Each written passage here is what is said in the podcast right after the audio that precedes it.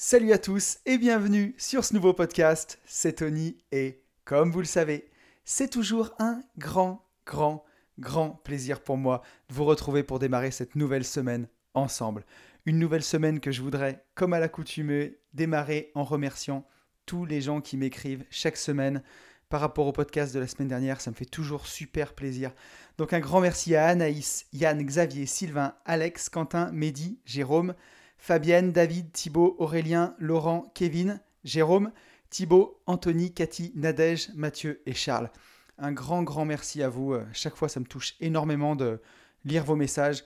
Tout à l'heure, je dirais un des messages que j'ai reçus. Donc voilà, puis on, va réfléchir encore un petit peu ensemble sur le podcast de la semaine dernière. Mais merci, merci beaucoup pour tous ces messages. Euh, avant de passer euh, aux petites news du jour, je voudrais vous dire qu'il y a un programme chargé. Vous avez dû voir que le podcast est assez long aujourd'hui, donc je ne vais pas trop trop charger non plus.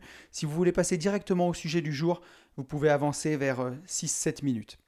Donc pour les news, on va essayer de faire rapide. Le replay de la masterclass est enfin disponible. La masterclass qu'on a donnée à Clermont-Ferrand. On le vend 37 euros jusqu'à la fin du confinement. Après, il repassera à son prix initial de 79 euros. Donc n'hésitez pas, que vous soyez débutant ou investisseur un peu aguerri, il y a vraiment de quoi faire dedans. Il y a Max qui nous fait une super présentation sur la coloc. Yann qui nous fait une présentation hyper complète sur la location courte durée. Il y a mon associé Ben qui vous explique comment réaliser un investissement en résidence principale en division foncière. Achetez votre maison, détachez un bout de terrain pour gagner jusqu'à 4 ans de SMIC en un seul investissement. C'est vraiment pas mal. Rien que pour ça, le replay, il vaut le coup. Il y a Ludo qui reprend toutes les bases de la fiscalité il y a Axel qui fait une présentation hyper détaillée sur comment faire exploser votre compte Instagram. Ça aussi, c'est vraiment génial. Et il y a moi-même qui vous fait toute une présentation sur euh, avoir le mindset pour changer de vie. Donc voilà, ça dure une demi-heure, comme un petit podcast euh, en live. Donc j'espère que ça vous plaira. En tout cas, si vous voulez vous le procurer, vous avez déjà été super nombreux à vous le procurer. Je vous remercie euh, énormément. Ça m'a fait super plaisir et les retours sont très bons. Donc vous avez le lien dans la bio de mon Instagram, at une vie de liberté. Voilà, on le vend 37 euros jusqu'à la fin du confinement et après il repasse à 79. Je fais aussi une petite parenthèse pour donc tous ceux qui voudraient aller plus loin en investissement en division foncière. Avec mon associé Ben, on a réalisé une formation complète là-dessus, vraiment poussée. Vous avez même un accompagnement avec.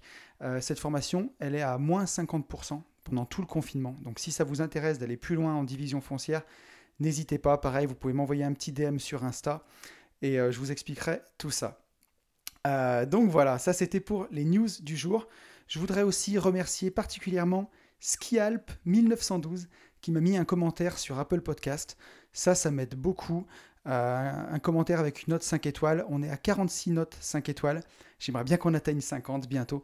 Donc ça, vraiment, c'est super cool sur la plateforme sur laquelle vous êtes, si c'est SoundCloud, Apple Podcast, Google Podcast me mettre euh, un petit like ou vous abonner, ça me fait super plaisir et ça aide à faire découvrir ce podcast. Et ça, c'est vraiment, vraiment génial. Je voudrais euh, revenir sur un commentaire que j'ai reçu de la semaine dernière, sur le podcast de la semaine dernière, qui était, euh, bah, le sujet c'était essayer de réapprendre à rêver. Donc c'est un sujet qui m'a touché tout particulièrement parce que j'avais l'impression de, et c'est pas qu'une impression d'ailleurs, c'est la vérité, de me brider un peu dans mes rêves et j'ai bien fait de le partager avec vous parce que je me rends compte que vous êtes super nombreux dans le même cas. J'avais l'impression d'être peut-être un peu tout seul et c'est vraiment pas le cas. Donc c'est un commentaire de mon pote Charles qui m'a écrit Salut, super ton podcast sur les rêves. C'est totalement vrai, on bride ses rêves et on a peur de se faire juger par les autres. Libérons nos pensées et autorisons-nous à rêver. Donc c'est un commentaire qui résume bien les choses parce que pour être honnête, j'ai reçu énormément de, commentaires sur le sujet mais ils sont tous vraiment très personnels, ça m'a beaucoup touché et euh, je ne peux pas les lire là parce que je ne veux pas gêner les gens qui me les ont écrits. Donc c'est vraiment des commentaires très personnels, si vous avez été vraiment touché par le sujet. Euh, et, ça me touche aussi. Donc voilà, j'ai plein de gens qui m'ont dit qu'ils allaient profiter de la semaine pour faire un tableau de rêve avec leurs enfants ou pour vraiment réécrire sur le papier leurs rêves. Donc c'est génial. Moi aussi, je suis en train de le faire. Donc euh, bah, écoutez, n'hésitez pas à me donner vos retours, en tout cas sur ce que ça a donné. Et je suis content si tous ensemble, on arrive à avancer un peu euh, là-dessus. C'est vraiment, vraiment génial. Et c'est vraiment, bah, c'est ce qui me fait le plus plaisir avec ce podcast. C'est que voilà, on partage tous ensemble. Donc je vous propose d'ores et déjà de passer au sujet du jour parce que le podcast va être très long. Donc en plus, je vais vous raconter comment est né ce sujet et comment est né ce que vous allez écouter. Donc au mois de janvier, je suis parti à Paris pour interviewer Gabriel Jarosson. J'avais envie de le rencontrer en live. Et comme à chaque fois que je vais faire un trajet qui fait dans les 4 ou 500 km, je mets sur Blablacar mon trajet. Et donc là, j'ai eu une personne qui a réservé, qui s'appelle Anselme, qui est d'origine allemande, et on a fait trois heures de route ensemble. Et en discutant, je lui ai dit que j'allais interviewer Gabriel Jarosson qui avait fait un TEDx. Et il me dit Mais moi aussi, j'ai fait un TEDx. Donc là, je trouvais ça improbable. Quoi. La personne que je prends en Blablacar a fait un TEDx. Donc euh, il m'a montré sa présentation sur son téléphone. C'était excellent. Il a fait une présentation euh, sur euh, le, l'avenir en fait de, notre planète si on n'en prend pas soin, puisqu'il est très concerné par le climat. Et on a eu une discussion qui était passionnante à ce sujet-là. Et quand je lui ai parlé de mon podcast, de Une vie de liberté, et du fait que c'était un podcast sur l'investissement et à la fois le mindset, euh, il m'a dit, mais il faut absolument que tu rencontres Emeric Young, qui lui aussi a fait un TEDx, que je connais, et qui fait de l'impact investing. Donc moi, l'impact investing, je ne savais pas du tout ce que c'était. En fait, c'est l'investissement à, vocation sociale. C'est-à-dire qu'on ne renie pas le capitalisme, mais on va donner du sens à nos investissements. Et il y a plein de façons de le faire, je ne connaissais pas du tout. Donc voilà, vous allez écouter un podcast que j'ai trouvé vraiment passionnant, c'est mon entretien avec Emeric. Donc euh, on a fait ça par Internet, confinement oblige, j'aurais beaucoup aimé le rencontrer, mais je sais que c'est que euh, partie remise, voilà, le mot que je cherchais.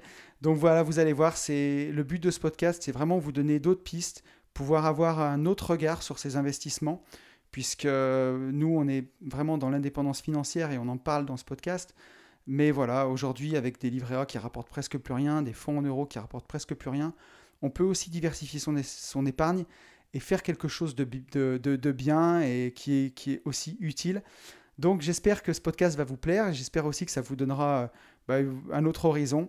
Et bah, écoutez, je ne vais pas en parler sans 7 ans. Je vous laisse avec le podcast et je vous retrouve juste après. Alors salut à tous. Bah, je suis content de vous retrouver aujourd'hui, puisqu'aujourd'hui j'ai un, nouvel invité, un, invité que, j'ai rencontré d'une façon euh, un peu particulière par l'intermédiaire d'une personne qui s'appelle Anselme, avec qui j'ai partagé un voyage en, en Blablacar.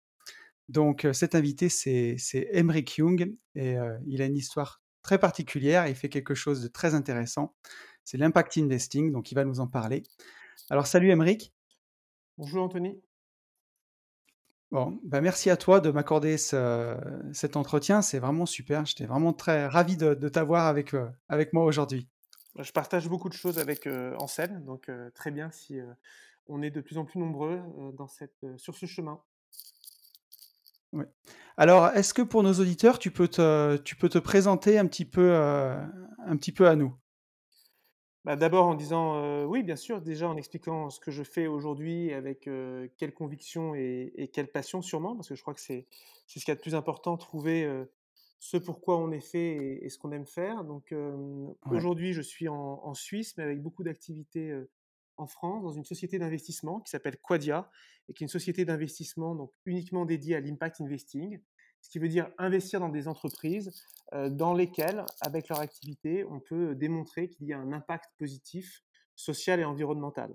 Et je dirais, euh, Quadia, on va euh, un petit peu plus loin dans le sens où on investit dans des entreprises qui sont donc des petites entreprises en croissance, des entrepreneurs qui, selon nous, sont en train de révolutionner leur chaîne de valeur, apportent un produit ou un service qui sont vraiment des solutions à impact positif et nous, on veut aller un petit peu plus loin que, l'impact investing en disant qu'on va les inscrire dans ce qu'on appelle, et on est de plus en plus nombreux à l'appeler comme ça, l'économie régénératrice. D'accord. Oui, donc c'est vraiment intéressant. Alors pendant tout le podcast, on va vraiment rentrer euh, en, détail euh, là-dessus. Mais je voulais euh, au tout départ qu'on revienne un petit peu sur ton parcours. Alors j'ai lu pas mal de choses sur ton blog et puis j'ai aussi regardé ta conférence TEDx. Donc toi à l'origine tu es, tu es banquier et en 2008, tu as vécu la chute de Lehman Brothers. Alors, est-ce que tu peux nous, raconter un petit peu tout ça, nous en dire plus là-dessus? Oui, bien sûr, parce que bon, banquier, ça, regroupe beaucoup d'activités qui peuvent être diverses. Donc, plus précisément, je travaillais dans ce qu'on appelle la banque d'investissement. Après des études très classiques en France, universitaires, master, en gestion, en finance, en économie, mais avec une orientation donc début des années 90 en salle de marché, donc sur ce qu'on appelle les marchés financiers, les marchés de capitaux, et puis toutes les, nouvelles innovations qu'il y avait à, l'époque, ce qu'on appelle l'ingénierie financière. Donc c'est un, parcours très classique, ce qui est dans l'imaginaire collectif parfois appelé trader, mais pas, ce n'est pas que ça dans, dans, une banque. Il y a toute une partie aussi qui est l'ingénierie, qui sont les personnes qui cherchent à trouver des solutions à des problèmes d'allocation d'actifs, d'investissement, selon que les clients sont des banques privées, des fonds de pension, des caisses de retraite, des assureurs. Il y a toute, une, toute une activité d'ingénierie financière. Et, j'insiste un petit peu là-dessus parce que, comme tu me demandais quel était le, parcours ou le lien par rapport à aujourd'hui, bah, c'est un petit peu toujours cet objectif, cette envie de trouver des solutions quand on voit qu'il y a un, problème à résoudre. Et, ça se fait dans de multiples domaines, aussi bien la banque que l'agriculture, qui a été une autre, qui est une, autre de, mes passions. Oui, donc à l'époque, tu fabriquais des produits financiers. Exactement. concrètement. Exactement. Un peu comme pourraient être des, des ETF ou des choses comme ça? C'est ce genre de choses? Assez proche, un, peu plus complexe que les ETF, mais oui, c'est ça, pouvoir euh, réfléchir à quel type d'instruments financiers on mettait en place pour euh, donner accès à des marchés ou à différents niveaux de risque et de rentabilité selon ce que faisaient les, investisseurs. Donc beaucoup dans le domaine des, actions cotées, donc des marchés financiers, et puis après beaucoup avec les hedge funds. Euh, qui sont eux aussi un monde assez divers. Et pardon, pour revenir à la question que j'oubliais, oui, chez Lehman Brothers à Londres en 2008, donc le, lundi où la faillite a été annoncée, bah, j'étais dans la salle de marché de Lehman le vendredi. On est parti le vendredi soir en pensant qu'on allait être acheté. C'était un petit peu, un petit peu spécial comme, comme ambiance. Pas du tout paniqué parce qu'on nous disait tout va bien. Il y a trois banques qui sont en train de racheter Lehman Brothers. Et le lundi matin, bah, c'est pas du tout ce qui s'est passé. On, on, apprend le, sur des BlackBerry à l'époque, on apprend le dimanche après-midi, euh, fin d'après-midi qui était le dimanche matin euh, à New York, que euh, Lehman Brothers avait donc rempli le fameux Chapter 11, c'est-à-dire qu'elle s'était mise sous protection de la loi des faillites et que on était en faillite, donc on ne savait pas si on allait pouvoir retourner au bureau le lundi matin. On a pu retourner au bureau le lundi matin, mais avec interdiction d'allumer un ordinateur, de passer un coup de téléphone, et on devait juste être présent dans la salle de marché. C'est un énorme plateau de 800 personnes à attendre euh, quelle, quelle, allait être la, prochaine étape et puis sur les écrans voir que euh, tout dégringolait. Purée. Voilà. Ah oui, effectivement, ouais. tu étais vraiment dans l'œil du cyclone, quoi. Oh. Vraiment au cœur du truc, quoi. Dans la salle de marché, alors pas, pas, celle de New York, mais la salle de marché de Londres, qui justement avait ouvert avant celle de New York, donc c'était encore plus, euh, plus euh, je dirais, euh, irréel de savoir que la banque elle-même n'avait pas ouvert à New York et que nous, on était déjà coincés à ne pouvoir rien faire et, juste attendre. Et puis, être passif, c'est pas trop, pas trop ma, ma façon, ma façon d'être, donc c'était un peu compliqué. Et alors là, du coup, tu t'es, tu t'es retrouvé au chômage? Comment ça s'est passé? Ah non, non, parce que je ne sais pas si tout le monde le, sait, c'est que la faillite de, de Lehman a, déclenché euh, en effet un, crash financier, et pas du tout encore la, crise, la crise financière et économique dont on, dont on parlait. C'est-à-dire qu'on a toujours l'impression que ça n'arrive qu'aux autres ou, à côté. Donc euh, tout le mois de septembre 2008 euh, n'a été que un mois de baisse des marchés financiers. Peut-être ce qu'on est en train de vivre aujourd'hui, 12 ans plus tard. Hein mais pas du tout la crise financière qui est arrivée ensuite. Donc les gens restaient assez optimistes en se disant bon, bah, il y a une faillite, on va bien trouver une solution. Donc on n'a pas du tout été au chômage dans le sens où la banque Lehman Brothers avait une très bonne réputation. Donc très rapidement, il y a une multitude de ce qu'on appelle des chasseurs de tête qui nous appelaient parce que toutes les autres banques étaient intéressées de, de, pouvoir embaucher les personnes qui étaient chez Lehman Brothers ou de pouvoir connaître quelles étaient les activités ou euh, les clients de, la banque. Donc, au contraire, euh, pendant ce mois de septembre, il y a eu beaucoup d'entretiens passés individuellement ou en équipe euh, chez ceux qui étaient hier nos concurrents. Et puis, à la fin du mois de septembre, en fait, très rapidement, si vous vous en souvenez, la banque Lehman Brothers, partie Asie, a été rachetée par Nomura, Amérique par Barclays et Europe un petit peu plus tard, et on a été racheté par par, par la banque japonaise Nomura. Donc pas du tout au chômage D'accord. et plutôt, heu, très bien racheté avec des bonnes conditions, heu, quelques, je dirais 4 ou 5 semaines après, le temps que les les transactions se mettent en place. Et la vraie crise financière est Ah quand même plutôt arrivée sur le mois de novembre. Ouais. Donc peut-être qu'on est en train de vivre la même chose où, on a l'impression que tout va bien, que que que qu'il n'y a que mois d 1 mois ou 2 mois de confinement et que la 2e vague, heu, économique va nous arriver dessus plus tard. Bah, tu vois, c'est ce que j'allais te demander. Alors ma question venait un peu plus tard, mais comme ça vient sur le maint maintenant, on peut en parler. Quel regard tu portes sur la crise qu'on vit actuellement? Heu, alors je vais parler très ouvertement parce que je parle juste en en en mon nom et pas en nom de Quadia, heu, là. Bien sûr. d'abord d'abord une certaine colère parce que, voilà, on est confinés, heu, chez soi. Le confinement est un peu moins strict en Suisse qu'en France, mais on reste à, Ouais. heu, ne pas pouvoir, heu, travailler comme on le souhaite. Pour nous, chez Quadia, travailler, c'est donc, regarder les entreprises dans lesquelles on peut investir, lesquelles on peut soutenir, lesquelles on peut, justement, apporter des synergies et améliorer avec des objectifs sociaux et environnementaux leur chaîne de valeur. Donc on est quand même plus Ouais. Heu, avec le confinement et donc une certaine colère parce que j'ai quand même l'impression, peut-être que je suis naïf, j'ai quand même l'impression qu'avec un peu plus d'anticipation, des masques, du gel et des tests, comme c'est fait dans certains pays, heu, on aurait pu, heu, avoir une, une, solution de gestion de crise, un peu moins, stricte que ce qu'elle est que ce qu'elle est aujourd'hui. Donc, Ouais. un petit sentiment de colère sur la logistique, qui est qui est mise en place. Et sinon, plus globalement, voilà, on a on a une crise sanitaire qui a déjà été, signalée. Je pense que vous tous, vous vous avez été mis au courant, heu, que c'est pas la 1re fois que ce risque de pandémie est est est mis Bien en sûr. avant. On n'apporte pas les solutions, c'est dommage. Alors maintenant, peut-être que ta question était plus sur le monde d'après. Je ne crois pas que le monde d'après va être meilleur parce qu'il y a eu cette crise. Je crois que Ouais. le le le cette crise va amener un certain nombre de personnes qui regardaient peut-être de loin ce qui étaient vraiment les changements environnementaux et sociaux ou les paradoxes du capitalisme ou plutôt de l'ultralibéralisme. Je je reste fervent défenseur du capitalisme sous forme d'entrepreneuriat, moins de l'ultralibéralisme. Peut-être que, Ouais. heu, les 2 %, 5 % de personnes qui s'y intéressaient, il y a, heu, 15 ans sont peut-être maintenant, un bon gros 15-20 % qui comprennent qu'il faut faire autrement. Si, du fait de cette crise, on devient 30 %, heu, ça reste, intéressant parce qu'il faut pas être 99 % pour changer les choses, mais un un nombre Ouais. suffisant à vouloir travailler et faire et agir ensemble. Donc, voilà ce que j'attends de cette crise, qu'on soit un petit peu plus nombreux à à considérer qu'il faut changer les choses et agir.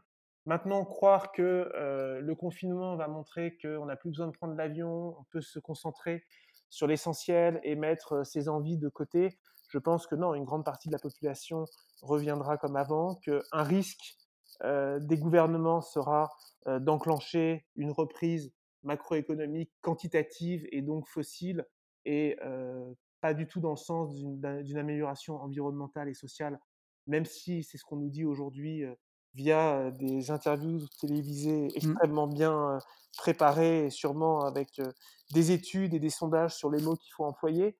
Mais, voilà, moi je je pense que crise ou pas crise, peut-être que ça accélérera un petit peu, la volonté de changement de certains et qu'on sera plus nombreux sur ce chemin, Ouais. tant mieux. Maintenant ce qui me fait peur, c'est qu'on entend quand même que les pronostics, c'est que ça sera pire que la récession des années 30. Donc peut-être que la une récession économique très forte est à venir. Et ce qui me fait le plus peur, c'est que j'espère ne pas être trop long, mais je vais être rapide là-dessus. Très souvent, Non, non, mais heu, les gouvernements, heu, ou les autorités réagissent en fonction de la crise d'avant. Donc tu parlais de 2008, la Ouais. la crise de 2008, c'est une crise financière, c'est une crise de liquidité. Donc qu'est-ce qui s'est passé, Ouais. heu, avec la crise sanitaire? On fait tout pour qu'elle devienne pas une crise financière, donc pour qu'elle ne soit pas comme la crise d'avant. Donc tout de suite, les On fait tourner gouvernements, la les planche à les banques centrales disent: «Rassurez-vous, on va mettre en place les liquidités pour qu'il n'y ait pas une crise de crédit comme celle de 2008». Maintenant, Ouais. je vais je vais prendre une image un peu choquante, mais est-ce qu'on n'est pas un petit peu comme dans les attentats, où on s'aperçoit qu'un attentat a eu lieu et on fait tout pour éviter que cet attentat puisse se reproduire? Quand quelqu'un essaie de faire sauter un avion avec des explosifs cachés dans ses chaussures, on vérifie les chaussures. Dans des liquides, on n'a plus le droit maintenant d'avoir des liquides. Autre événement tragique, le camion à Nice. On met des plots maintenant pour bloquer les entrées des grandes avenues. Donc on est toujours prêt à réagir finalement à l'attentat d'avant. Et si on n'a pas soigné les causes ou résolu les problèmes qui étaient à, l'origine de cet attentat, malheureusement, il, peut, il, peut, se reproduire. Et au niveau des crises économiques, j'ai l'impression que c'est un petit peu pareil. Donc là, on, va nous préserver d'une crise financière, mais la deuxième vague qui peut arriver, c'est que toutes ces entreprises à qui on donne des liquidités peuvent se retrouver avec une crise de solvabilité si le carnet de commandes s'arrête, et donc une crise de fonds propres. Et une deuxième vague, pas les grandes entreprises qui seront écoutées par les gouvernements, pas les petites entreprises qui pourront, j'espère, être soutenues, mais ce qu'on appelle les fameuses entreprises moyennes qui font finalement un grand vivier d'emploi et, de l'économie, qui pourront être laminées. Donc voilà ce qui me fait peur, que une deuxième vague, non pas sanitaire, elle est possible, mais une deuxième vague économique, octobre, novembre, décembre, soit catastrophique. Donc comment, comment faire pour l'éviter ou l'amoindrir? Bah, C'est la base aussi de l'économie régénératrice et de ce qui me motive aujourd'hui de ce qu'on apprend également avec les écosystèmes et l'agriculture, c'est comment on crée un système plus résilient.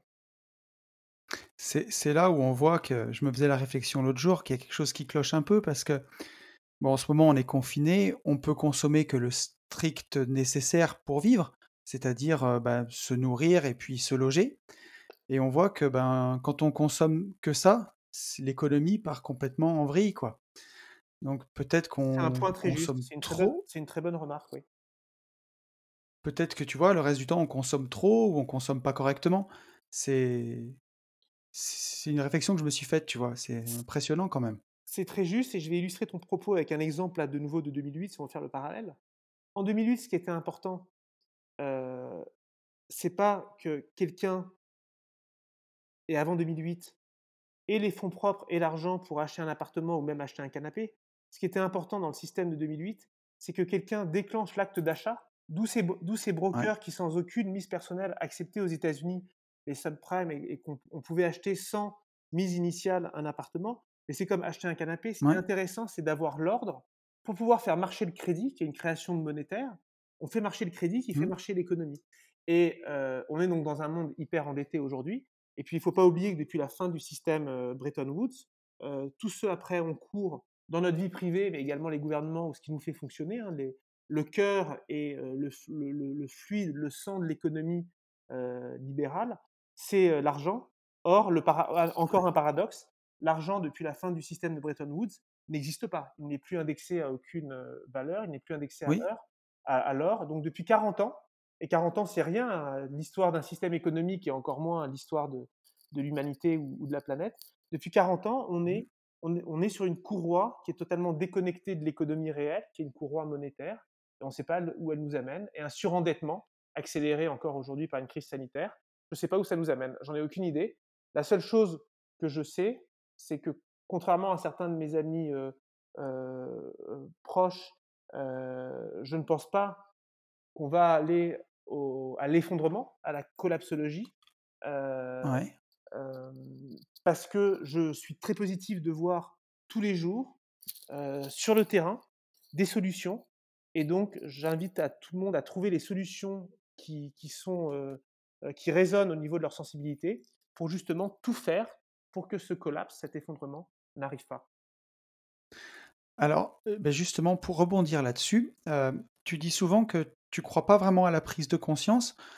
Mais toi, en 2008, quand tu donc quand, il y a eu la chute de Lehman Brothers, que que ça a été racheté, que tu as démarré ton nouveau travail, on dit toujours que la finance, elle est diabolisée, diabolisée, que c'est l'ennemi, tu vois? François Hollande, à l'époque, disait: «La la finance est mon ennemi». Qui Et toi, tu as pensé que la François Hollande avait dit ça? Tu t'en souviens pas? Si, si, je plaisante justement, le pauvre François Hollande,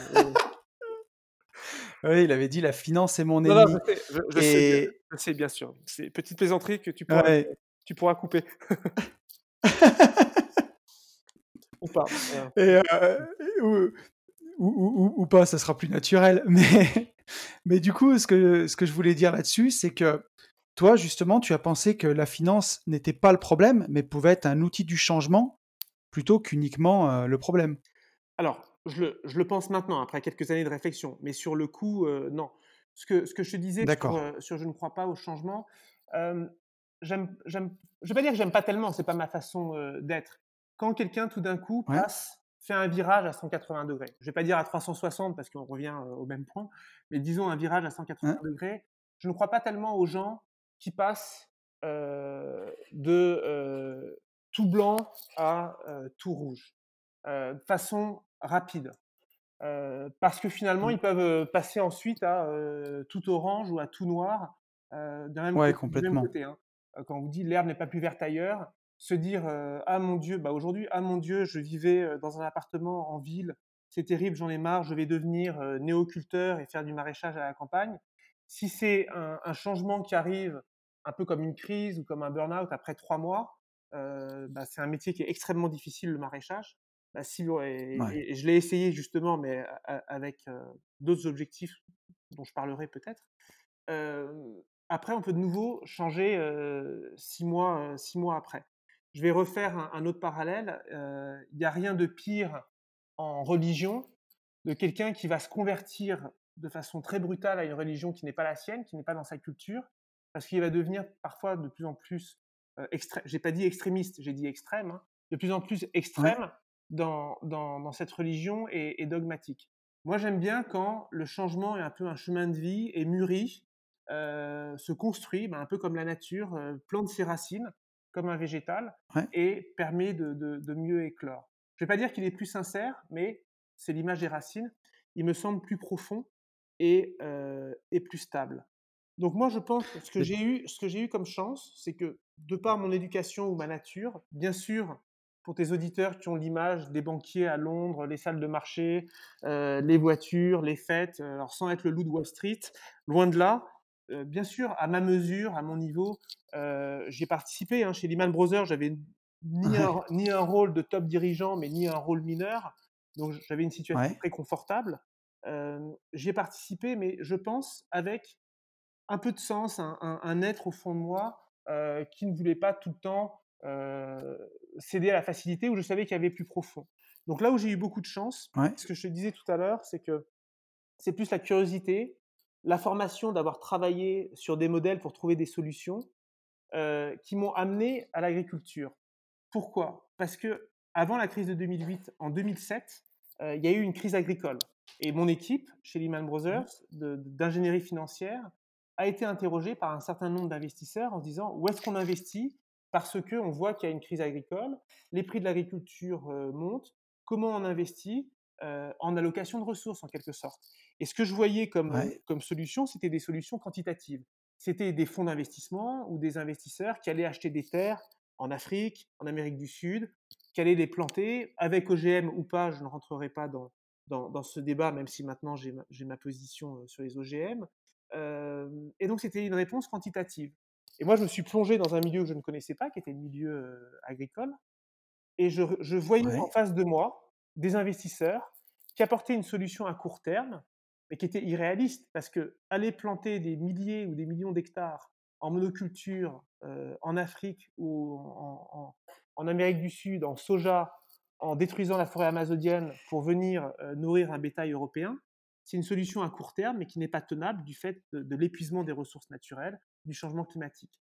Donc en fait, c'était en en voyant une solution court terme qui ne me plaisait pas, que j'ai commencé à travailler sur autre Mmh. chose, qui est l'agroécologie, qui est, heu, la notion d'écosystème, qui est la notion de, heu, souveraineté alimentaire, qui donc, avant la crise de 2008, m'a amené en 2007 à aller chercher d'autres modèles, d'autres solutions.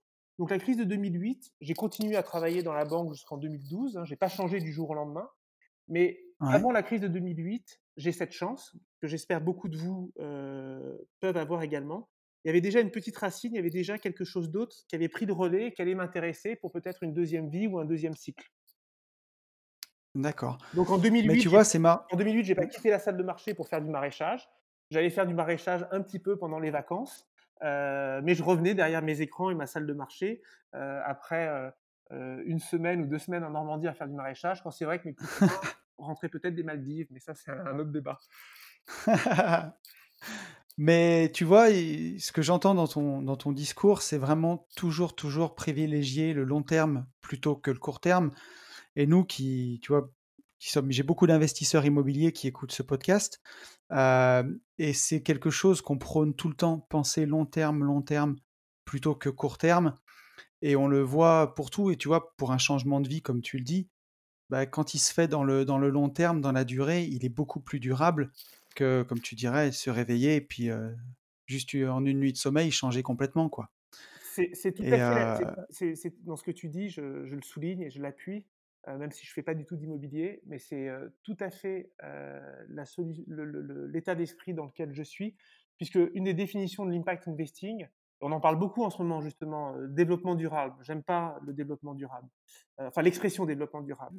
Mais dans l'impact investing, pour moi, c'est justement aujourd'hui la possibilité de réconcilier le court terme avec le long terme dans les investissements et dans les entreprises qui vont être capables de réconcilier le court terme et, le long terme. Ce n'est pas une entreprise qui va s'inscrire contre le système qui existe actuellement, mais c'est une entreprise qui aujourd'hui apporte une solution complémentaire qui finalement va devenir de plus en plus appuyée, soutenue par les consommateurs. J'aime dire aussi par les consommateurs, parce que le meilleur, tu parles d'investissement, mais le meilleur investissement qu'on puisse faire euh, pour changer euh, euh, son environnement ou le monde, c'est dans, sa, dans son action, dans le choix de ce qu'on consomme et de ce qu'on ne consomme pas. Et le premier investissement, c'est justement euh, sa consommation. C'est cette possibilité de se dire qu'on construit aujourd'hui un système complémentaire en attendant que les paradoxes et les aberrations du précédent s'effondrent et qu'on fait naître un nouveau paradigme économique. C'est ma notion de l'investissement et c'est exactement ce que tu viens de dire. Il faut donc avoir une notion long terme et pas se dire euh, par exemple, on est investisseur dans le système des circuits courts, la ruche qui dit oui. C'est pas se dire la ruche qui dit oui, super, super, on met la ruche qui dit oui contre, euh, euh, par exemple, la grande distribution. Non, c'est aujourd'hui un système complémentaire. Si un jour ils arrivent à travailler ensemble, peut-être pourquoi pas, tant mieux. Et sinon, bah, peut-être que l'un qui, qui n'a pas su s'adapter et répondre aux besoins des consommateurs disparaît quand l'autre a inventé un nouveau modèle. Je termine sur un autre exemple que j'aime bien donner, si on parle des investisseurs ou du monde d'hier et du monde de demain qu'on construit aujourd'hui, c'est Kodak. Kodak a disparu du jour au lendemain parce qu'ils n'ont pas vu une disruption technologique qui est cette, cet accès à, la photo numérique pour tout le monde. Bah, moi, aujourd'hui, je crois sincèrement qu'un très, un très grand nombre d'entreprises ne sont pas en train de voir la disruption sociale, environnementale des consommateurs, d'entrepreneurs, et vont s'effondrer parce qu'ils ne voient pas que les priorités maintenant ne sont pas juste technologiques ou quantitatives, mais qualitatives sur un mode de vie, un mode de production, dans le respect. Euh, un des buts de mon activité économique, des préservations des ressources naturelles. Mais euh, comme, tu le dis, il y a, y a, vraiment une disruption qui se passe. Alors ça m'amène à penser deux choses, tu vois. Quand tu disais qu'il faut être responsable, moi, je dis souvent qu'on vote avec son caddie. Le vrai vote, il est avec son caddie. 100% d'accord. C'est voilà, ce que tu veux voir dans ton quotidien. Si tu veux voir plus de bio, alors achète que du bio. Et à ce moment-là, bah, tous les industriels qui font de la bouffe dégueulasse, enfin produite, qui, a comment dire, aucune valeur nutritive, rien du tout, bah, elle, mourra d'elle-même si personne l'achète. moi, je vois par exemple, ça fait des années, des années que j'ai plus de télévision pour moi, tout, tout, puisqu'il y a plein de choses qui me, choquent à la télévision, où tu vois ces chaînes d'infos en continu qui aujourd'hui sèment la peur dans un moment où on est confiné, on aurait besoin de plus de sérénité. Bon, bah, si personne les regardait, elles mourraient d'elles-mêmes. Et donc, donc, ouais, plus, que jamais, on vote avec son caddie. Mais dans ce que tu viens de dire, j'aimerais peut-être mettre un, parallèle qui est en place, qui est, qui, est, lié avec ce que tu dis sur l'horizon et la vision court terme, long terme. Ce que tu dis sur le mmh. bio était très vrai il y a 10 ans. Il y a 10 ans, quand on achetait un article bio, on savait qu'en gros, il était bon au goût, il était de bonne qualité nutritionnelle, il rémunérait son producteur correctement, et en général, il venait de pas très loin. Il y a 10-15 ans, c'était plutôt une grande partie du bio. Aujourd'hui, on peut se retrouver avec un bio qui a aucun goût.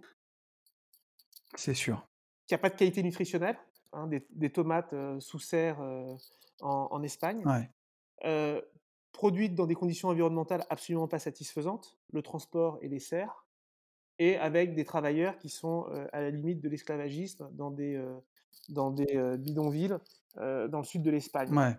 Donc, c'est là où il faut faire très attention à ce que bah, une forte demande de bio fait que, en fait, on, a juste, on sait juste aujourd'hui que cette tomate bio, il n'y a pas de pesticides.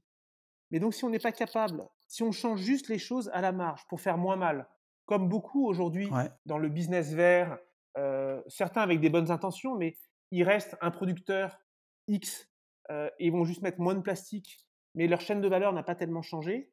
On se retrouve avec un produit qui fait moins mal, entre guillemets, mais qui reste par sa, chaîne de valeur, sa façon de produire, d'être produite, pardon, pas du tout positif.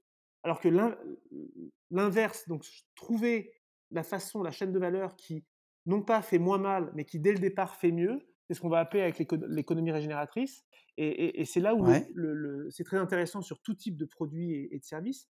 Parce que voilà, on a un exemple pur que le bio, il y a 10 ans, était gage de beaucoup de bonnes choses, alors qu'aujourd'hui, on peut avoir un, produit bio qui est, qui est très mauvais. Donc c'est pour ça que c'est dans comment on agit tous les jours que j'ai envie de reprendre bah, une, une, citation de, de Saint-Exupéry qui disait justement que pour ce qui est de l'avenir, il ne s'agit pas de le prévoir, mais de le rendre possible. Et à partir de là, on est dans ce que tu disais, le consommateur avec son caddie, qu'acheter du bio sans trop regarder peut-être il y a 10 ans, mais aujourd'hui, il doit regarder quel type de bio mmh, il mmh, achète, quel type de bien de consommation, quelle émission il écoute, quelle émission il n'écoute pas, est-ce qu'il commande sur Amazon ou non. Euh, voilà. Mais je vous, je vous, rassure quand même tous, euh, on n'a pas besoin d'être parfait du jour au lendemain. Euh, moi, j'ai des très fortes bien contradictions, je les assume, et on peut très bien quand même changer le monde ou y participer tout en ayant ces contradictions et sans en avoir honte. Si un, on peut les expliquer, et si deux, surtout, on les balaye pas de la main en disant ah ben non l'avion il serait parti de toute façon avec moi ou pas dedans. Non, je sais que je prends un avion, il y a une certaine contradiction. Bah, peut-être que je vais pas changer du jour au lendemain, mais je me laisse le temps de trouver quelque chose qui me permette de d'éviter l'avion. Et, et, ça revient à ce que, ce que tu me demandais au début. Une autre, une autre perception que j'ai, c'est que pourquoi c'est l'entreprise ou l'entrepreneur avec le bien et le service de parce qu'on on reste dans une société de consommation qui peut faire un meilleur changement que le politique? Parce que quand même dans la grande majorité les gens sont prêts à changer mais si on ne shade pas trop leur zone de confort. Donc le meilleur changement c'est quand on, on, arrive quand même à laisser la personne dans ses habitudes pas les modifier totalement et faire en sorte qu'il peut y adhérer avec je vais pas dire la politique des petits pas mais sans un changement drastique Ouais, peut-être élargir la zone de confort petit à petit plutôt qu'un truc trop violent, quoi. Oui. Comme on parlait tout à l'heure, encore plutôt le long terme que, que du court terme. Et la, la deuxième chose.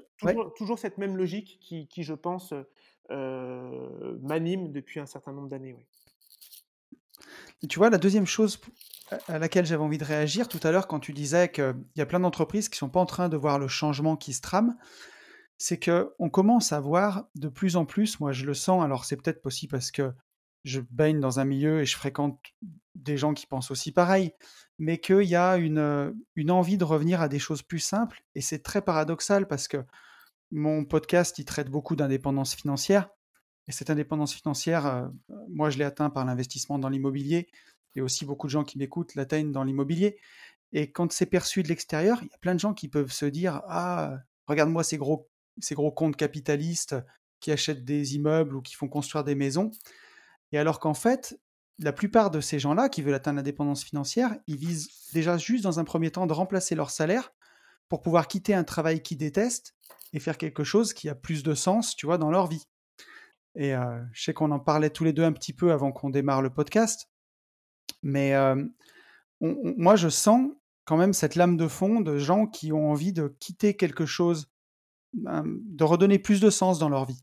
Et ça va se ressentir aussi dans leur consommation et dans leurs investissements.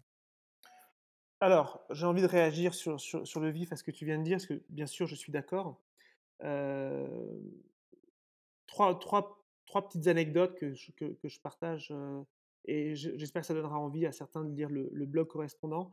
Il y a un, un parce enfin, quand j'ai été dans les milieux, enfin, je le suis toujours, hein, par exemple, je suis administrateur de Terre de Liens, qui est une association et une foncière en France qui achète des terres agricoles grâce à l'épargne solidaire et l'épargne citoyenne pour sortir la terre de la spéculation foncière et la mettre à disposition avec le bail rural, mais qui est, qui est, qui est enfin, très bas par rapport au prix de la terre, à des agriculteurs en. Ouais.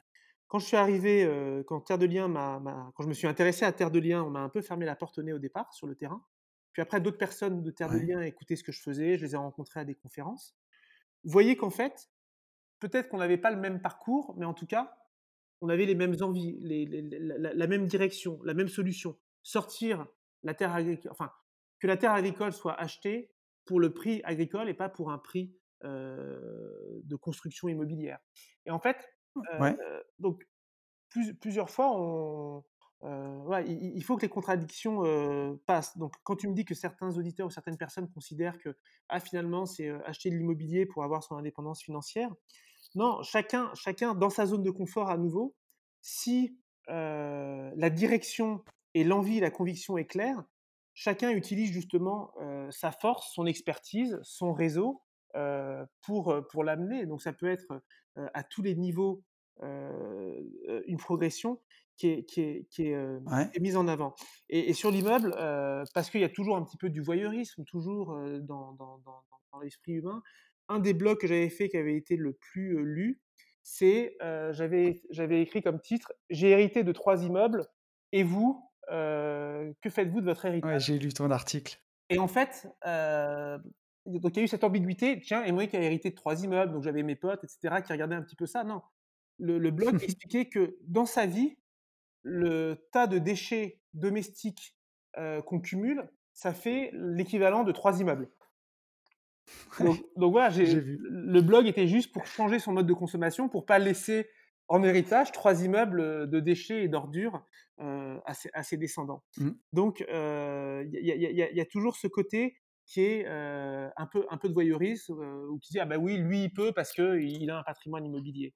Ouais. En en ensuite, je je crois qu'à tous les niveaux, Heu et c'est par exemple, vraiment quand on arrive à cadrer sa vie, heu, non pas sur ce qu'on nous apprend peut-être à l'école ou en tout cas dans les dans les générations passées, dont je fais partie maintenant puisque j'ai terminé mes études, heu, à la fin des années, heu, 90, où on nous apprenait finalement à faire. Il fallait travailler, il fallait avoir un diplôme, il fallait avoir son premier boulot. Donc c'était faire Ouais. pour ensuite avoir. Donc on devait acheter des biens, Mmh. accumuler, être heureux par sa consommation matérielle.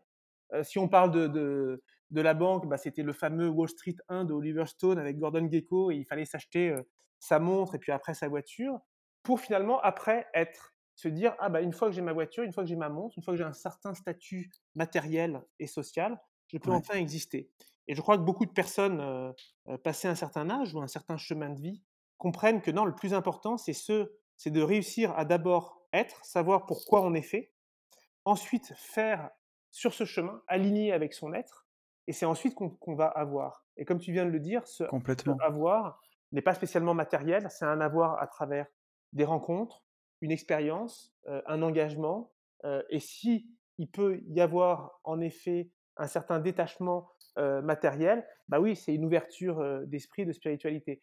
D'où quelque chose qui, quand j'étais euh, banquier, on me disait il faut juste travailler pour, pour pouvoir euh, réussir. Euh, ma première vision du revenu de base était donc forcément erronée en disant mon Dieu, on va pas donner un revenu de base. Moi, je bosse 15 heures par jour, c'est pas pour que les autres puissent avoir un revenu de base sans rien faire. Et ça, c'est une première réaction assez primaire. Mais quand ensuite on regarde toute la philosophie qu'il y a derrière, non, c'est essentiel de pouvoir donner à chacun à un moment donné un filet de sécurité pour qu'il puisse rencontrer cet être et après être, euh, je vais oser dire le mot bien plus performant, mais euh, j'aurais pu mettre performant comme bienveillant euh, dans son parcours professionnel et, et social. Et moi, j'espère ne pas, Mmh. que ce que je vais dire n'est pas honteux, mais j'ai eu cette chance, c'est que en effet, j'avais gagné correctement, j'avais certains revenus euh, du fait de cette expérience bancaire qui m'a permis en 2012 là de vraiment couper le cordon et entre Ouais. 2012 et 2016 ne plus du tout travailler pour être uniquement sur le terrain à regarder des projets agricoles, des projets euh, de, de système local de nourriture et pas ce système mondialisé euh, agroalimentaire que je voyais dans ma salle de marché en 2008, euh, d'adhérer au mouvement Slow Food, d'adhérer au mouvement Slow Money et pendant des années d'être sur le terrain à vraiment regarder quels étaient les besoins d'un territoire, quels étaient les besoins d'un système alimentaire. Mais, tu vois? Et c'est ça qui est, qui est génial, c'est qu'il y a un moment peut-être, voilà, il faut faut travailler et une fois qu'on a accumulé un un certain montant ou en tout cas une certaine aisance, tu vois, voilà, comme tu dis, ça t'a permis de te consacrer à plein de projets qui étaient passionnants et sur le et en tout cas à tout ce que tu fais aujourd'hui qui qui a qui a beaucoup de sens et moi, c'est pareil que toi, la première fois où j'ai entendu ça, alors moi, j'avais entendu tu dis revenu de base, j'avais entendu revenu universel.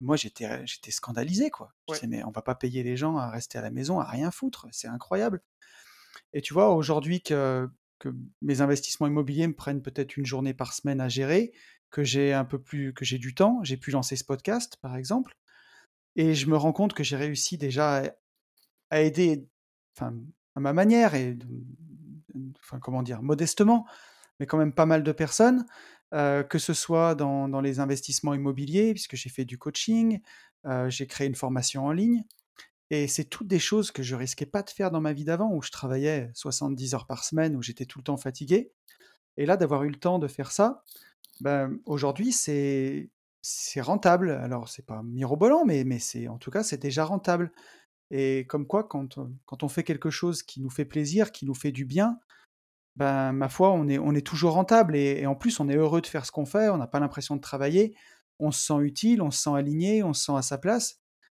et ça, peut-être que le revenu de base, de croire que les gens resteraient à la maison à rien foutre, c'est c'est faux, en fait. Au contraire, ils se consacreraient peut-être à à travailler dans quelque chose qui les passionne, à être utile et peut-être que la société, elle aurait plus de sens, quoi. Alors pas tous, faut faut pas être trop, heu, Oui, pas tous, voilà, ouais. heu, pas trop u pas utopiste, je dirais, mais heu, naïf, pardon, voilà, il faut pas être trop naïf, pas tous et il suffit s que ce soit le cas, comme tu viens de le dire très justement, pour un certain nombre et la société en est, heu, récompensée à à à à des multiples, Ouais, très élevés et moi j'appartiens à un certain cercle de de réflexion là-dessus.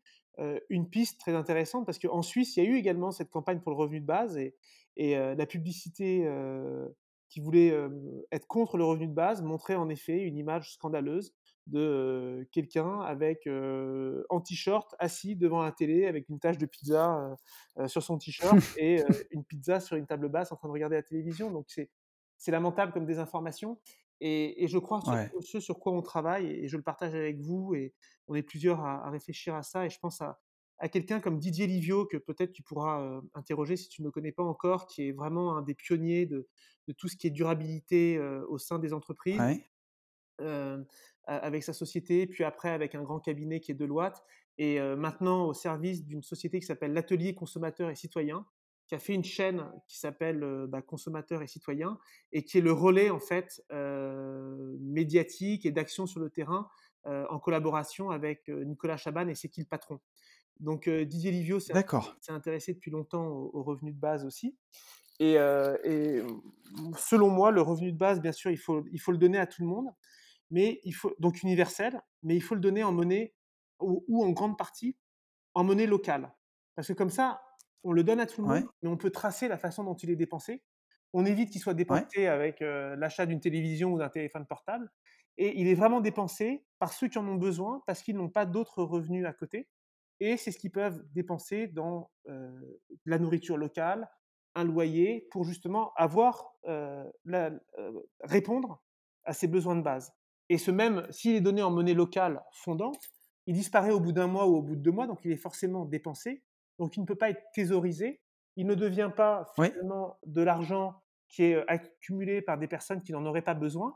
S'il disparaît de lui-même, bah, quelqu'un qui finalement a un salaire très confortable, a une vie à 100 à l'heure, il le reçoit, mais si ce revenu de base est contraignant à être dépensé, il va pas le dépenser et il disparaît parce que lui n'en a pas ouais, besoin bien sûr, et une autre personne en aura besoin. Donc, pareil dans dans dans dans dans le raisonnement que que que tu as, aujourd'hui, alors je ne l'ai pas encore en tête, j'ai pas travaillé, mais avoir des personnes qui peuvent investir en euros, qui permettraient de déclencher, un revenu de base, ils en bénéficient les investisseurs en euros en bénéficient après selon le succès des de de de de des personnes qui ont pu, grâce au revenu de base, accomplir un certain nombre de choses. Voilà, les les courroies de transmission entre ouais, l'euro, le complètement, revenu de base, une dynamique sociale d'un monde meilleur qu'on peut construire et donc que l'investisseur soit récompensé pour le risque qu'il prend et la cause qu'il soutient, heu, est tout à fait louable, hein, heu heu, moi dans dans mmh, dans dans certains milieux alternatifs avec lesquels je travaille pas mal, si je parle profit, ça scandalisait certaines personnes. Mais ce qui est scandaleux c'est pas le profit en lui-même, c'est la base du capitalisme qui peut être vertueux. Euh, et je fais la différence entre capitalisme, entrepreneuriat et, néolibéralisme. Mais euh, si le profit est fait euh, avec des conditions de travail environnementales et sociales correctes, et que ce même profit n'est pas ensuite dépensé ou gaspillé de façon ridicule, il n'y a aucune honte à ce qu'une entreprise qui a une activité économique avec un impact positif ne fasse pas de profit. Et il n'y a aucune honte à ce que l'investisseur qui a permis à cette entreprise de se développer et à apporter un produit ou un service qui vient remplacer quelque chose de négatif en positif, qu'il n'en bénéficie pas lui-même au niveau de la prise de risque. Alors après, on peut encadrer. Est-ce que c'est raisonnable de investir un et de recevoir 200 ou 300 Peut-être pas. Est-ce que c'est raisonnable dans une entreprise de, la moyenne des salaires est 1 et puis quelqu'un reçoit 80 Peut-être pas. En Suisse, il y a eu une initiative pour que ce soit un multiple de 1 à 12, par exemple. Mais voilà, on peut, on peut encadrer certaines dérives, mais il ne faut pas croire que l'investissement, le capitalisme, l'entreprise euh, ne peuvent pas nous, nous aider à aller vers, euh, je dirais même pas une transition, mais une transformation écologique et sociale de notre système économique qui aujourd'hui est en train de s'essouffler et de montrer ses contradictions. Donc il y a tout un ensemble. surtout que... Je crois que c'était quelque chose dont tu voulais parler aussi. Il y a tout un ensemble d'investissements euh, qui peuvent commencer du, à, à 1 euro, mais comme à des dizaines de millions d'euros, qui vont dans ce sens. Et justement, alors bah tu vois, c'est c'est de ça que je voulais parler, puisque j'ai vu ce que, au détour d'une de tes interviews, tu avais marqué comme phrase Ne demandez pas à votre investissement ce qu'il peut faire pour vous, mais demandez-vous ce que vous pouvez faire avec votre investissement. Ça, je trouve ça super. Et à l'heure où aujourd'hui le livret A doit rapporter 0,75 ou 0,70, je sais plus, où les fonds en euros des assurances vie rapportent 1,5, on, on, peut, faire peut-être aussi bien en investissant de façon responsable, en faisant quelque chose de bien avec son investissement. Et justement, je voulais demander, donc, pour les gens qui nous écoutent, qui, seraient séduits par tout ça, comment est-ce qu'on peut faire concrètement aujourd'hui si on a envie d'investir de façon responsable? Alors, il y a, y a, beaucoup, beaucoup, beaucoup de choses à faire. la première, merci d'avoir repris cette citation qui est une citation déformée. Hein, c'est bien sûr pour ceux qui l'ont reconnu euh, le, un extrait du discours d'investiture du président euh, John Fitzgerald Kennedy, où il disait euh, ne, demandez pas à votre pays ce qu'il peut faire pour vous, mais ce que vous pouvez faire pour votre pays. Et les frères Kennedy et Robert Kennedy encore plus que, que, que JFK, ils avaient bien sûr leurs contradictions, mais je crois que c'était des hommes qui avaient des convictions très fortes. Et quand on reprend un peu leur discours ou, leur, quelques citations, ils sont d'une actualité criante.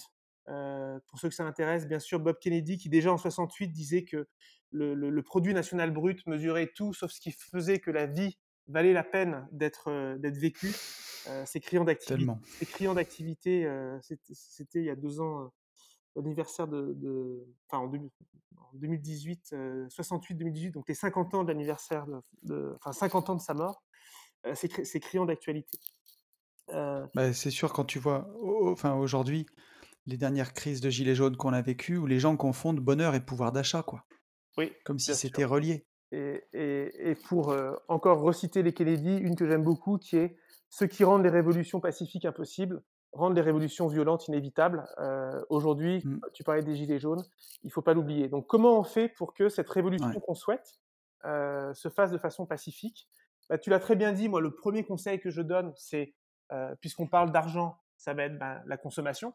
C'est que avant le meilleur mmh investissement que vous pouvez faire, si vous avez 100 et que vous vous dites, bah tiens, je vais dépenser 80 et je vais mettre 20 dans tel produit d'épargne, la meilleure chose que vous pouvez faire pour être aligné avec votre être et faire avancer l'économie comme vous le souhaitez, c'est non, non, au contraire de dépenser 100, mais d'être certain que ces 100 sont dépensés à bon escient, avec vos valeurs, vont dans les entreprises que vous souhaitez soutenir et dans le système euh, qui vous plaît. Donc, notre système fait que le premier investissement, c'est finalement euh, la, la, la, dépense.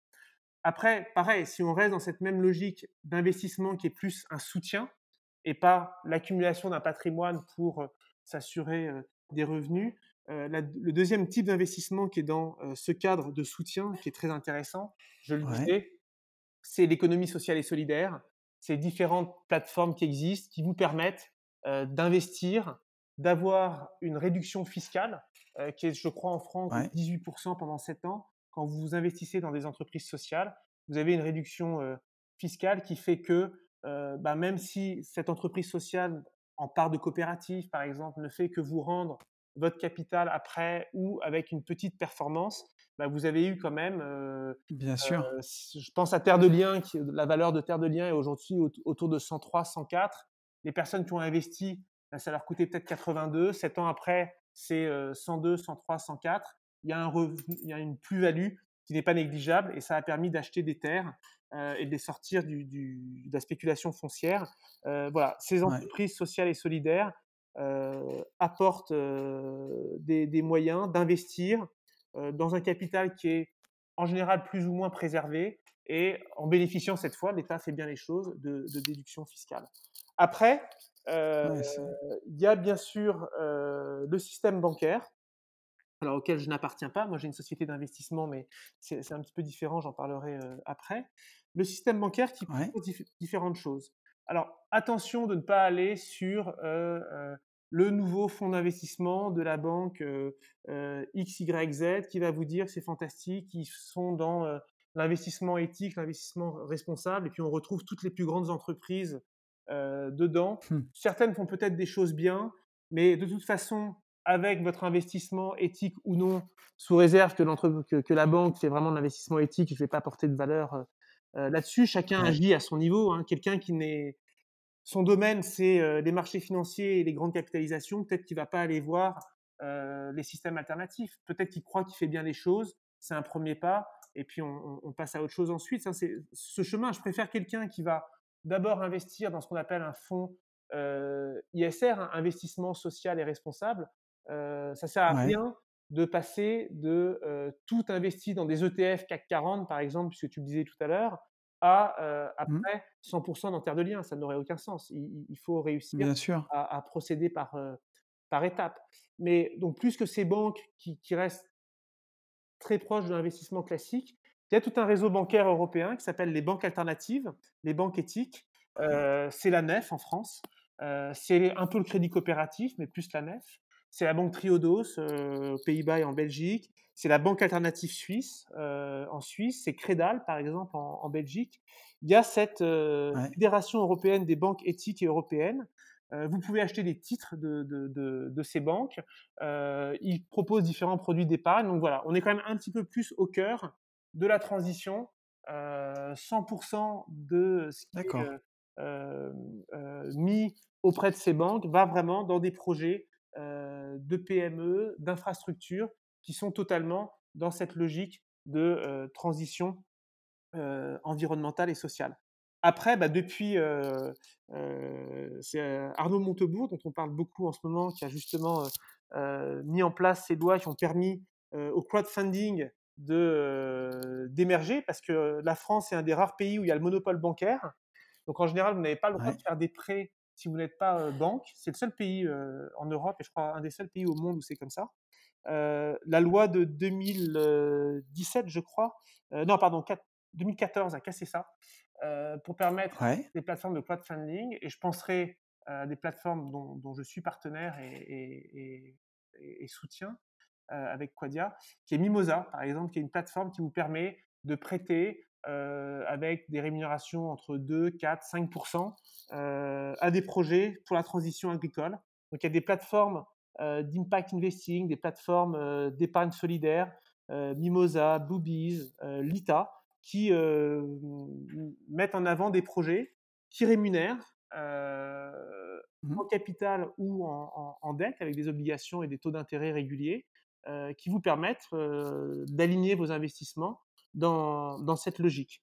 Et puis après, bah, il y a des sociétés d'impact investing comme, euh, comme Quadia, où nous, régulièrement, on a des programmes d'investissement et un fonds de private equity, où on a nos investisseurs, mais c'est ce qu'on appelle des investisseurs euh, euh, qualifiés, c'est-à-dire que vous devez répondre à un certain nombre de critères parce que le législateur veut vous protéger, comme nous ne sommes pas une société régulée en France ou une banque.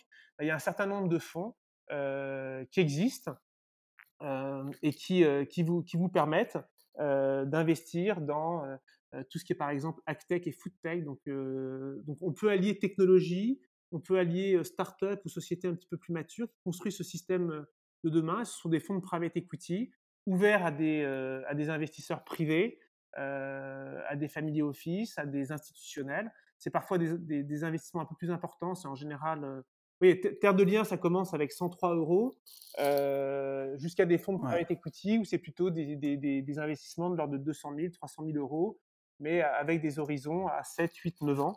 Euh, ça, c'est euh, l'activité dans laquelle je suis aujourd'hui où c'est vrai qu'en quittant la banque, je me suis beaucoup intéressé au, au, au vivant et à l'agriculture. J'ai hésité en effet à, à, à, à être 100% dans des projets d'agriculture, de restauration et de circuits courts. Et puis à un moment donné, bah, j'ai rencontré euh, les gens chez Quadia, qui la société existait avant, mais beaucoup sur l'énergie. Et moi, j'ai voulu amener euh, la société vers la nourriture et, l'agroécologie et, et l'alimentation durable. Et ça, je me suis dit que finalement, peut-être que j'étais un peu plus fait pour l'investissement que pour le, maraîchage. Donc, euh, c'est ce qui me permet, c'est ce qui me permet de dire aujourd'hui que quand vous avez des convictions, des passions et, et envie de changer les choses, euh, n'oubliez pas votre expertise passée et ce que vous saviez faire auparavant. Euh, je pense que mmh. j'aurais été un mauvais maraîcher et je, je, pense que je suis plus utile dans ce que je fais aujourd'hui que dans le, dans, dans, dans, le maraîchage. Mais ça, c'est euh, purement comme une opinion purement personnelle sur mes, mes, capacités, mes incapacités. Comme disait Steve Jobs au discours de Stanford, connecting the dots, relier les points tu vois, et voir que sur son parcours, bah, au final, tout notre bagage nous sert, même quand on a qu'on prend un chemin de vie un petit peu différent, qu'on pivote, comme on dit dans les startups. Bah, voilà, tout, tout nous sert et on peut mettre toute son expertise à profit d'un projet. Exactement. Et quand, quand je pense qu'on est aligné, et, donc ce que j'aime bien répéter, c'est que le hasard des rencontres n'existe pas pour ceux qui marchent sur le même chemin. Si vous êtes aligné, si vous êtes dans vos convictions, bah, le hasard n'existe pas parce que euh, les choses s'alignent, se mettent ensemble. Et l'exemple de Steve Jobs, je crois qu'il disait qu'il il se demandait à un moment donné pourquoi il avait pris des cours de calligraphie, je crois, à l'université. Et en fait, c'est ça. Ensuite, il explique que finalement, c'était grâce à ses cours de calligraphie qu'il a inventé toutes ces polices, qu'il a eu le design et que le succès d'Apple a été apporté.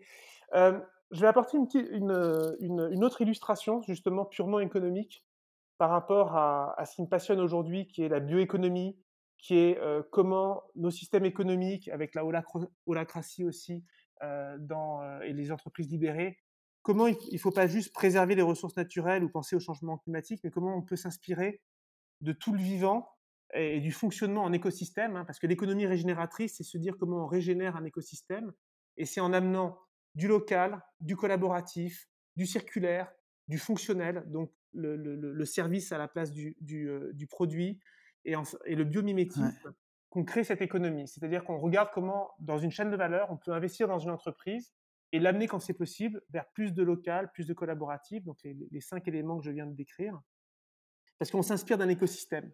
Parce qu'un écosystème, par définition, est durable. Et l'exemple que je voulais euh, donner, puisque tu parles d'Apple, c'est un parallèle qui est souvent fait, qui est aujourd'hui, on estime, alors peut-être que c'est euh, disgracieux de mettre un chiffre économique derrière, mais c'est un exemple quand même qui est important. On estime que chaque année, la pollinisation par les abeilles et les insectes pollinisateurs, il n'y a pas que les abeilles, c'est à peu près en service économique l'équivalent de 200 euh, milliards. Ensuite, si on veut ramener à une échelle économique ce qui est 200 milliards, 200 milliards, c'est à peu près, ça a changé, il a encore augmenté, mais quand j'avais lu cet exemple il y a 4-5 ans, 200 milliards, c'est justement à peu près le chiffre d'affaires de Apple, je crois qu'il doit faire 230 ou 240 milliards euh, aujourd'hui. Et, un géant de l'alimentation, puisqu'on en parlait comme Nestlé, lui fait 80 milliards, par exemple. Et à côté de ça, euh, pareil, pour, pour, mettre tout en perspective, euh, la capitalisation boursière, donc la valeur de la société Apple en bourse, c'est autour, ça fluctue bien sûr aujourd'hui violemment, mais ça a dépassé 1000 milliards, donc ça a dépassé un trillion. Donc en fait, on s'aperçoit aujourd'hui que le travail des abeilles, finalement, en valeur économique, est à peu près l'équivalent de ce qui est le plus grand succès économique, entrepreneurial, d'appareils que quasiment tout le mmh. monde a dans le monde entier, qui est le succès de cette, société Apple. bah, je trouve que ça met vraiment en perspective euh, Complètement. un, un certain nombre de facteurs qui est de se dire, mais finalement, on a tout déjà autour de nous.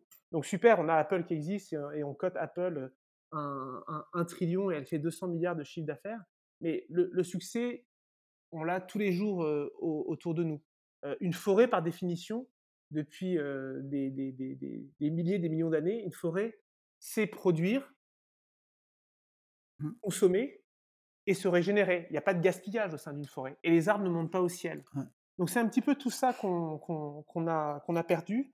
Et quand chez Quadia on parle euh, économie régénératrice, quand on parle bioéconomie, c'est pas de se dire qu'on invente un nouveau paradigme ou on fait du développement durable. C'est juste se dire que l'économie, elle nous sert, et pas l'inverse. Il faut arrêter de croire que euh, c'est la finance qui dirige l'économie et l'économie qui dirige les hommes. Il faut surtout sortir de, de- de cette, réali- de- de cette réalité euh, actuelle.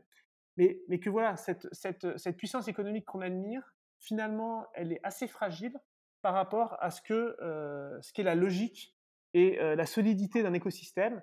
Et actuellement, on parle beaucoup de résilience euh, qu'on a perdue, mais pareil, un écosystème, par définition, il est résilient. Et c'est là où s'inspirer de la nature nous permet de construire euh, u- u- une économie qui sera Bien euh, sûr. bien plus vertueuse, bien plus juste dans euh, sa répartition. Et, comme j'aime bien les petites phrases, j'aimerais, si on arrive au temps de la conclusion, dire que oui, après cette crise et après le confinement, bien sûr, il va falloir repartir, mais aussi apprendre à répartir. Écoute, c'est passionnant, vraiment très intéressant. Alors, bah, c'est sûr qu'on approche de la, de la conclusion, tu vois. Alors, je voulais juste rebondir sur la phrase que tu as dit, le, hasard des rencontres n'existe pas pour ceux qui marchent sur le même chemin. Celle-là, J'insiste un peu là-dessus, mais... ce- celle-là, elle est de moi. Ça, c'est ma propre citation. C'est pas un, Eh. un président qui l'a écrite. Et tu vois, et c'est marrant parce qu'elle caractérise exactement le, bah, le- la naissance de ce petit podcast qu'on enregistre tous les deux, puisque c'est le pur fruit du, du, du hasard et, et peut-être sûrement pas du tout du hasard, puisque je montais en trajet à, en bla- à Paris, j'ai fait un blablacar, c'est Anselme qui a réservé, on a fait euh, deux heures de, trois heures de trajet ensemble, on a dis- discuté tout le long, il m'a présenté sa conférence TEDx et il m'a parlé de toi et de ta conférence. J'ai regardé ta conférence, j'ai demandé à Anselme de nous mettre en contact. Donc, euh, donc est-ce que c'est du hasard ou est-ce qu'on marche sur le même chemin? Savoir. Pour moi, la réponse est, Donc, est- évidente et on verra, on- on verra quelle sera, euh, quelle sera la suite est- et, les autres. euh, Les, les... voilà, si- si- pour revenir aux Gilets jaunes, s'il n'y a pas trop de ronds-points sur ce chemin, on est dans la bonne direction. C'est ça. Alors écoute, juste pour, euh, bah, pour conclure sur, euh, sur tout ça, je, je- tu, tu le sais peut-être pas, mais j'adore les bouquins et je conseille souvent des livres dans mon podcast. Et voilà, et je voulais savoir si tu avais un livre peut-être à conseiller à nos auditeurs.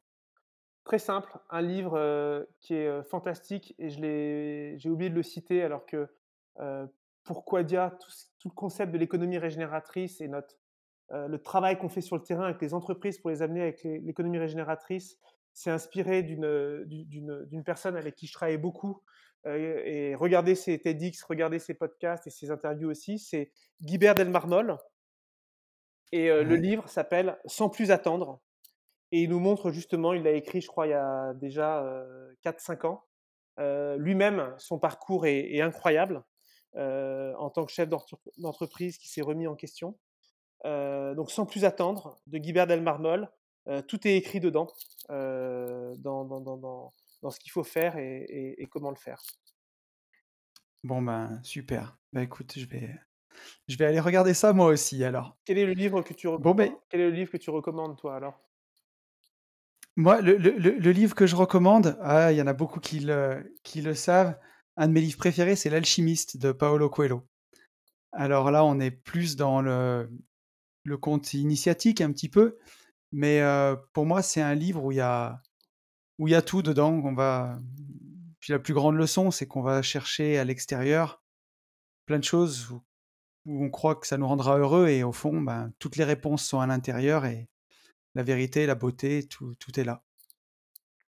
Parfait. Bah, je, je ne l'ai, je ne l'ai- Voilà. je ne l'ai pas lu. Je, je connais l'histoire. Ah. De, je connais l'histoire de ce livre, mais euh, je ne l'ai pas lu. Donc euh, à suivre alors. Bon, ben, on se tiendra au courant des lectures mutuelles alors. Avec grand plaisir et et pour une rencontre, heu, physique lorsque le confinement, aura cessé.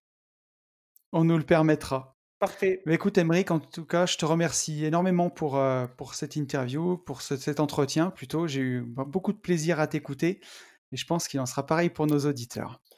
Merci Anthony. Et ça y est, de retour avec moi au studio. J'espère que ce podcast vous a plu, j'espère que ça vous a donné euh, bah, des nouvelles, euh, des nouvelles peut-être pistes de réflexion, parce que c'était vraiment le but. Si en tout cas c'est quelque chose qui vous a plu, euh, qui vous a donné envie peut-être d'aller plus loin, n'hésitez pas à m'envoyer un petit DM, je pourrais soit vous mettre en contact avec Emeric, soit vous envoyer des liens bah, pour investir dans, ce genre de projet. Moi en tout cas c'est quelque chose qui m'a vraiment vraiment euh, intéressé et qui m'a beaucoup beaucoup plu. Écoutez, euh, je crois qu'on est au bout de ce podcast qui est vraiment suffisamment long, celui d'aujourd'hui. Donc je vous souhaite le meilleur, je vous souhaite de passer une excellente semaine. Je vous souhaite de mettre à profit ce confinement pour bosser sur des trucs euh, que vous n'avez pas le temps de faire en temps normal. Vraiment, voilà, sortir du confinement avec des bons projets. Je vous souhaite de rester en bonne santé, ça c'est vraiment le plus important. Je vous souhaite le meilleur et vous le savez, par-dessus tout, je vous souhaite de vivre libre.